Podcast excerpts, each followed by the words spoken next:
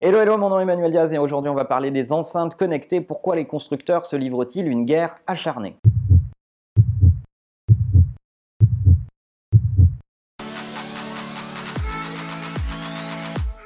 Alors cette année encore, les enceintes connectées ont certainement été un des best-sellers de Noël et si on en croit la Consumer Technology Association, cette année on aura dépensé 96 milliards de dollars en cadeaux high-tech, alors sur l'année entière, hein, pas que sur Noël, et 12% de cela, c'est-à-dire plus de 10 milliards, reviennent aux enceintes connectées. La question qu'on peut se poser, c'est pourquoi euh, y a-t-il une guerre aussi acharnée entre les différents constructeurs pour vous vendre une enceinte connectée? Alors il y a deux gros players sur le marché, Google et Amazon. Google avec son OK Google et ses enceintes connectées aux différents formats. Amazon avec Alexa qui a aussi décliné ses enceintes connectées à différents formats. À côté de ça, il y a certes Apple avec son HomePod, mais qui se vend pas vraiment comme un assistant intelligent, mais plutôt comme une enceinte avec une haute qualité audio qui embarque Siri par ailleurs. Quand on regarde le marché des enceintes connectées, on oscille autour d'un prix autour de 100 euros pour les, enceintes connectées euh, euh, d'entrée de gamme et on se doute que la marge constructeur sur ces enceintes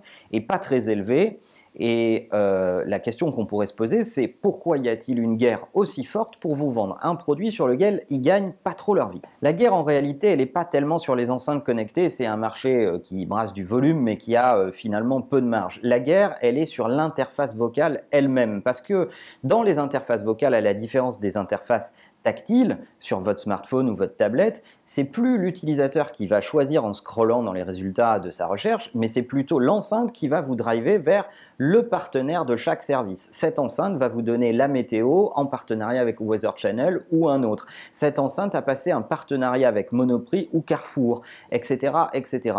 Et donc, euh, finalement, l'enceinte, c'est un cheval de Troie, c'est euh, une façon de détenir le marché de la consommation parce que le pari de ces constructeurs, c'est de se dire que cette interface va être tellement intelligente, tellement fluide, tellement pratique, que vous n'allez plus vous servir de vos produits euh, type smartphone, tablette ou laptop pour un certain nombre d'actions du quotidien, mais vous allez préférer vous adresser à votre enceinte connectée parce que ça sera plus fluide, plus facile, et donc du coup, ils vont pouvoir peser chez un certain nombre de marchands ou d'offreurs de services, et donc être euh, euh, à l'origine d'un certain nombre de revenus vis-à-vis de ces gens-là. Quand on parle d'enceintes connectées, et particulièrement en France, le sujet qui revient le plus souvent, c'est la data privacy. En fait, un des freins sur les enquêtes clients qui sont euh, faites sur les enceintes connectées, c'est la peur des utilisateurs d'être espionnés dans leur quotidien, d'être entendus, d'être écoutés, que leurs conversations soient monitorées et du coup d'avoir un problème lié à l'intimité ou à la vie privée en général c'est finalement le frein numéro 1 qui est cité par les utilisateurs et on peut le comprendre, notamment vis-à-vis de gros players comme Google ou Amazon.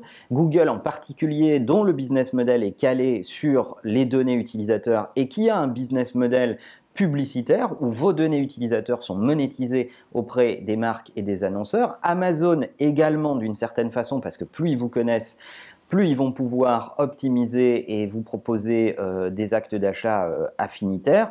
Euh, alors évidemment, ces acteurs se défendent de, vous écouter et d'observer vos, vos, conversations dans une certaine mesure. Ce qui est sûr de son côté, c'est que Apple, lui, ne fait pas de business sur la donnée utilisateur et a pris des positions particulièrement claires, particulièrement transparentes sur l'usage de la donnée personnelle de ses utilisateurs.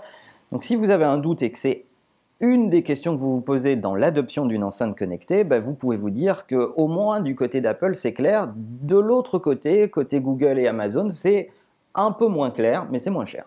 Un des autres freins dans l'adoption, c'est aussi les services disponibles en interface vocale.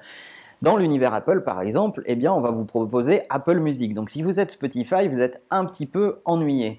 Euh, par contre, dans les autres univers, vous allez peut-être avoir le choix. Euh, chez Amazon, on vient d'annoncer l'arrivée d'Apple Music dans Alexa et dans les enceintes connectées euh, Amazon, ce qui prouve bien que Apple Music, qui est le service numéro un aux États-Unis du streaming musical, a un poids considérable dans l'adoption des enceintes connectées. De l'autre côté, un utilisateur Spotify va certainement préférer une enceinte connectée Google parce qu'il aura une meilleure interaction avec Spotify. Donc on voit bien que l'adoption des enceintes connectées, ça pose des questions de data privacy, puis ça pose des questions de services utilisateurs autour de ces enceintes connectées. Je pense que les enceintes qui vont offrir le plus d'interfaces possibles avec des services tiers ou des objets connectés qui vont vous permettre de rentrer petit à petit dans la domotique parce que votre enceinte connectée peut allumer vos lumières, peut euh, verrouiller une porte si vous avez une serrure connectée ou autre, vont euh, certainement être préférées parce que plus vous êtes dans un univers qui vous permet de faire plein de choses à travers votre enceinte connectée, plus ça vous simplifie l'expérience utilisateur.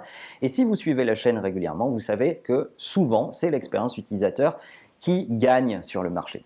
Alors, est-ce que vous avez une enceinte connectée? Est-ce que vous avez craqué pour Noël? Est-ce qu'au contraire, vous ne vous jetez pas dans les enceintes connectées comme ça à tête baissée parce qu'il y a des choses qui vous freinent? Et si oui, quoi? À titre personnel, j'ai du HomePod à la maison et au bureau et je m'en sers tout le temps. Je me surprends à avoir de nouveaux usages avec ces enceintes connectées, du type euh, rappelle-moi ça dans 10 minutes, du type euh, euh, note ça dans mon agenda, rajoute ça dans ma liste de choses à faire dans Things ou dans mes rappels.